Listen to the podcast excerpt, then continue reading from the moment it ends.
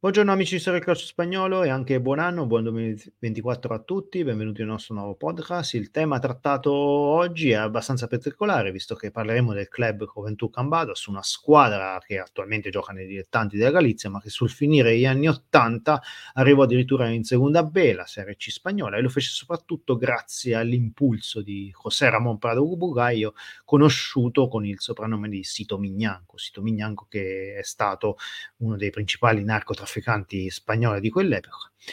Ma prima di partire col podcast facciamo un ripasso di geografia e anche di... Innanzitutto va ricordato che la Galizia è una regione spagnola atipica. In Galizia piove infatti moltissimo e le coste sono ricche di impressionanti scogliere che la fanno più somigliare all'Irlanda che a una regione della penisola iberica.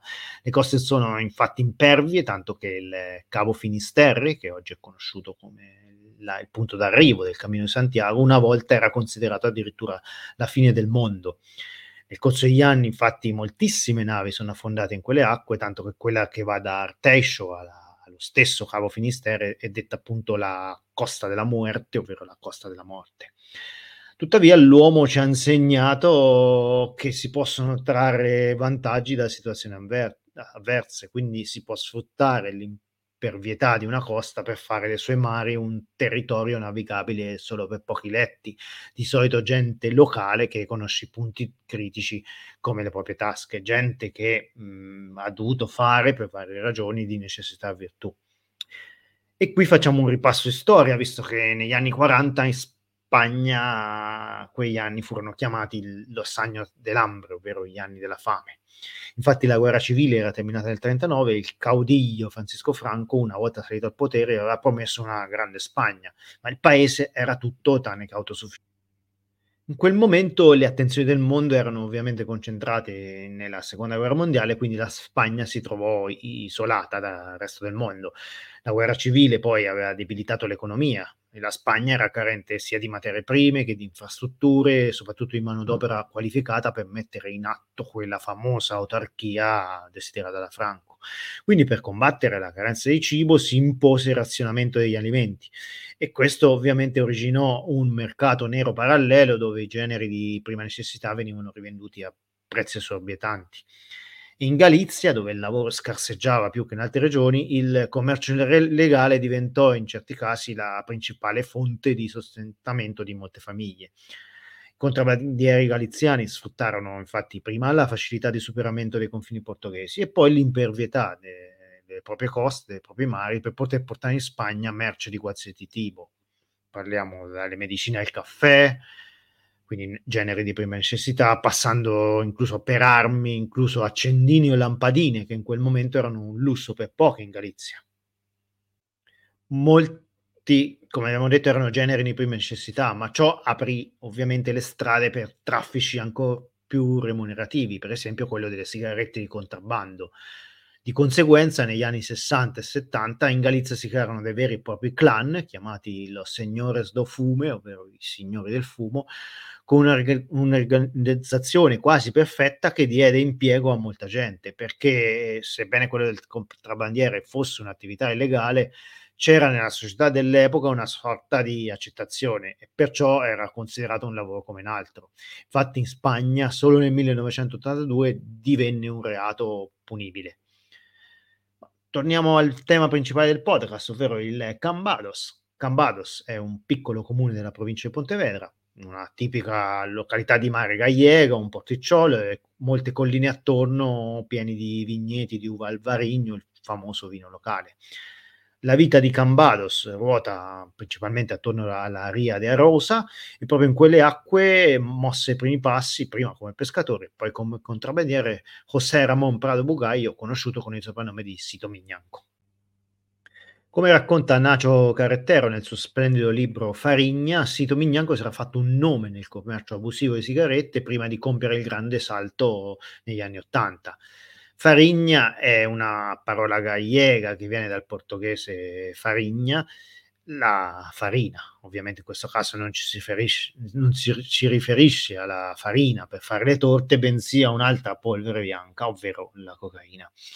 Sito Miñanco, infatti, all'inizio degli anni '80 era entrato in contatto con alcuni narcos colombiani. I narcos colombiani erano alla ricerca, gli serviva un punto d'ingresso europeo per la loro polvere bianca e trovarono, ecco, la connessione con i clan galleghi, che erano praticamente già esperti per tutto quello che avevano fatto in 30 anni di contrabbando delle sigarette. Quindi, una volta stabilita la connessione e avviato il traffico, gli affari andarono subito a gonfie vele, e passare dalle sigarette alla cocaina aumentò e di molto gli introiti. Infatti, secondo quanto riportato proprio in Fariña, in quel periodo l'80% della cocaina destinata al mercato europeo entrava proprio nel vecchio continente attraverso la Galizia. Sito Miñanco divenne così il re del nato traffico locale e iniziò a comportarsi come tale: auto di grossa scindata, ristoranti di lusso, donne, serate al casino di Atoscia, e praticamente le notti della provincia di Pontevedra erano diventate talmente tanto mondane che, oltre ai vari Julio Iglesias o Isabel Pantoja, da quelle parti venne vista anche più volte Cicciolina, invitata d'onore nei vari locali notturni della Galizia. Ma da Cicciolina passiamo direttamente al football, il tema principale del nostro podcast, perché ovviamente, come un capoclan che si rispetti, anche Sito Miñanco era generoso con la sua gente.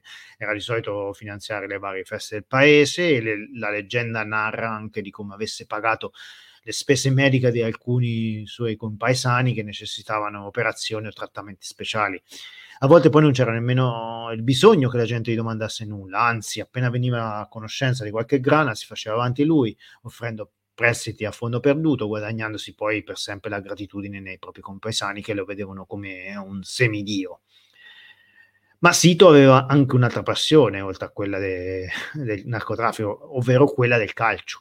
Da ragazzo era stato nelle giovanili della scuola locale, il club Juventud Cambados, però non aveva sfondato. Così nell'86, periodo in cui tutto girava per il verso giusto, decise di prendere le redini del club e ne divenne il presidente, coadiuvato nella gestione dallo zio Zepe.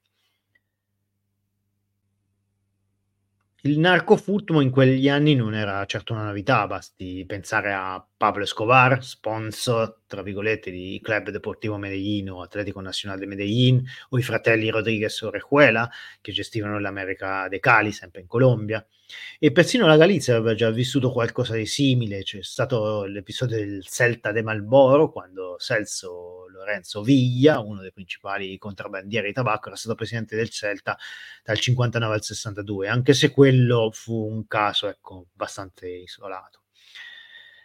In quel momento il Cambados navigava anonimamente nelle serie di artistiche regionali, ma con Sito presidente la squadra iniziò a cambiare faccia e ingranare un'altra marcia.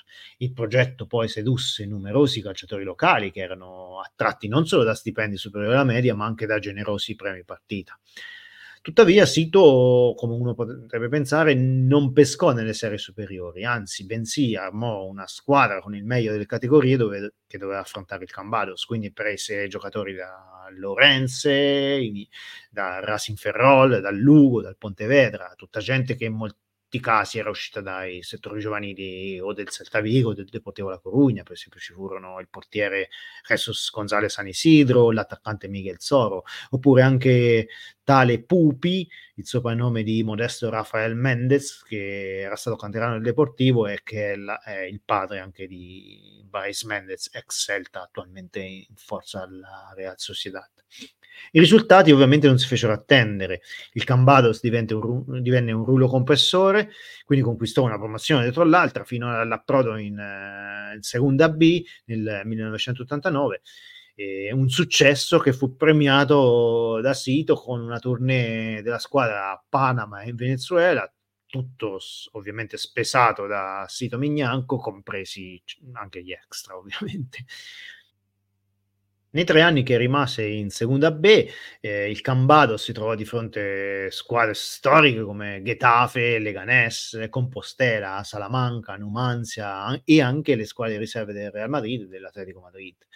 Poi tutti gli intoppi legati al grande salto furono facilmente arginati, perché prima il Cambados giocava nel modesto campo de football, che era in terra battuta, che ovviamente risultò inadatto alla categoria. Quindi Sito, chi se no, finanziò i lavori del Municipal de Bourgans, un campo che in quel momento era in disuso, che venne risistemato per essere in regola ad accogliere le gare di Segunda B. Il Cambados sfiorò persino una promozione in Segunda, in un campionato. Poi piano piano il sogno di portare la squadra nella Liga andò lentamente sfumando, ma il Cambados giocò comunque sia al Santiago Bernabéu quando giocò contro il Castilla in trasferta. Tutto un onore per Sito, che era un dichiarato tifoso del Real Madrid. Per la cronaca, quel giorno il Cambados perse 1-0, uscì comunque sia a testa alta dal Bernabéu, il Castilla che aveva l'attacco a un giovane Ismael Ursáiz, che poi sarebbe anche arrivato in nazionale, avrebbe vestito a lungo la maglia dell'Athletic Club di Bilbao. Anche se, ecco, sulla mancata promozione del Cambados in Segunda esiste una leggenda. Infatti nella stagione 89-90 la squadra era partita fortissima, dopo 5 giornate era in testa e sembrava l'anno giusto. Invece durante la stagione ci fu un calo, il Cambados concluse con appena 2 vittorie negli ultimi 2 mesi e finì quarta dietro la Viles, il Getafe e il Leganés. Quel piazzamento rimane comunque il punto più alto mai raggiunto dal club, anche se vi furono i sospetti che lo stesso Sito Miñanco avesse ordinato di alzare il piede dell'acceleratore. Infatti dopo anni di fasti è arrivato il momento di abbassare un po' il profilo. Infatti sul finire degli anni 80 i traffici di droga che passavano per la Galizia iniziarono a essere sempre di più monitorati dalla polizia spagnola. In precedenza i tentacoli di contrabbandieri avevano permesso di continuare le proprie attività senza grossi intoppi, però dopo un periodo di campo libero il panorama stava iniziando lentamente a cambiare. Quindi nel luglio del 90 ci fu una grossa operazione antidroga da parte della polizia spagnola. I principali narcotrafficanti finirono quasi tutti in carcere, quasi tutti perché Sito Miñanco era riuscito a scappare e darsi latitante, anche se su di lui pendeva un ordine di cattura internazionale. Sito Miñanco rimase latitante per alcuni mesi, poi dopo ulteriori investigazioni la polizia era riuscita a stringere il raggio di ricerca e individuare il possibile rifugio del narcotrafficante. Sapevano che Sito si nascondeva nei pressi di Madrid, ma non sapevano come stanarlo. Serviva che il contrabbandiere commettesse un errore e il destino volle che fosse proprio il football a compiere il passo falso decisivo alla sua cattura. Infatti il 19 gennaio 91 andò in scena Barcellona-Real Madrid. Ovviamente, come per tutti los clásicos, l'intero paese si paralizzò per assistere alla sfida, nessuno se lo voleva perdere, nemmeno un appassionato di football come Sito Miñanco. Fu così che Sito lasciò il proprio nascondiglio per andare a vedere la partita in un bar di Pozuelo dell'Arcon, nei pressi di Madrid, e alla fine non fu una bella serata per lui. Il Madrid perse 2-1 e al rientro a casa venne finalmente arrestato e successivamente condannato a 18 anni di prigione. Quella fu anche la prima di 3 condanne che vedono Sito Miñanco, oramai quasi settantenne, attualmente ancora in carcere. E senza più il suo presidente, come previsto, il Cambados, che nel 2023 ha compiuto 60 anni di attività, tornò rapidamente nell'anonimato. Attualmente milita nel campionato di Preferente Gallega, la sesta serie spagnola equivalente italiano di un campionato regionale di promozione. Il paese di Cambados invece negli ultimi anni ha abbracciato fortemente il turismo, soprattutto quello enogastronomico. Nel 2001 il suo centro storico è stato dichiarato bene di interesse culturale, mentre nel 2017 la cittadina è stata nominata città europea del vino grazie al suo albarigno. Il traffico illegale di cocaina invece fra Sud America e Europa continua a procedere incessantemente, ma sono cambiati un po' i punti d'entrata, non più solo le coste imperve della Galizia, se no adesso vengono usati i grandi porti come Algeciras, Valencia e Barcellona in Spagna, e soprattutto quelli del nord Europa come Amburgo, Rotterdam o Anversa. Il libro di Nacho Carretero, invece uscito nel 2015, era stato nel 2017 sequestrato dopo una denuncia per diffamazioni da parte di un personaggio citato nel libro, che era un ex sindaco che era stato condannato nel 91 per la sua vicinanza al narcotraffico. Ovviamente quella persona che aveva fatto la denuncia perse la causa e fu costretta a indennizzare sia lo scrittore che la casa editrice. Nel 2018 il libro Fariña fu di nuovo messo in vendita, e nello stesso anno uscì anche una serie TV di 10 puntate che fu trasmessa da Antena 3.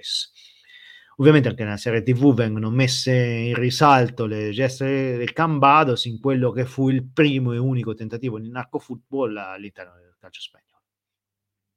Bene, si conclude qui il podcast di oggi, il primo del 2024. Vi ricordo di aiutarci e condividere il podcast con i vostri amici e dargli il like sulle nostre reti sociali. E niente, vi ringrazio di averci seguito e alla prossima. Adios, ciao ciao!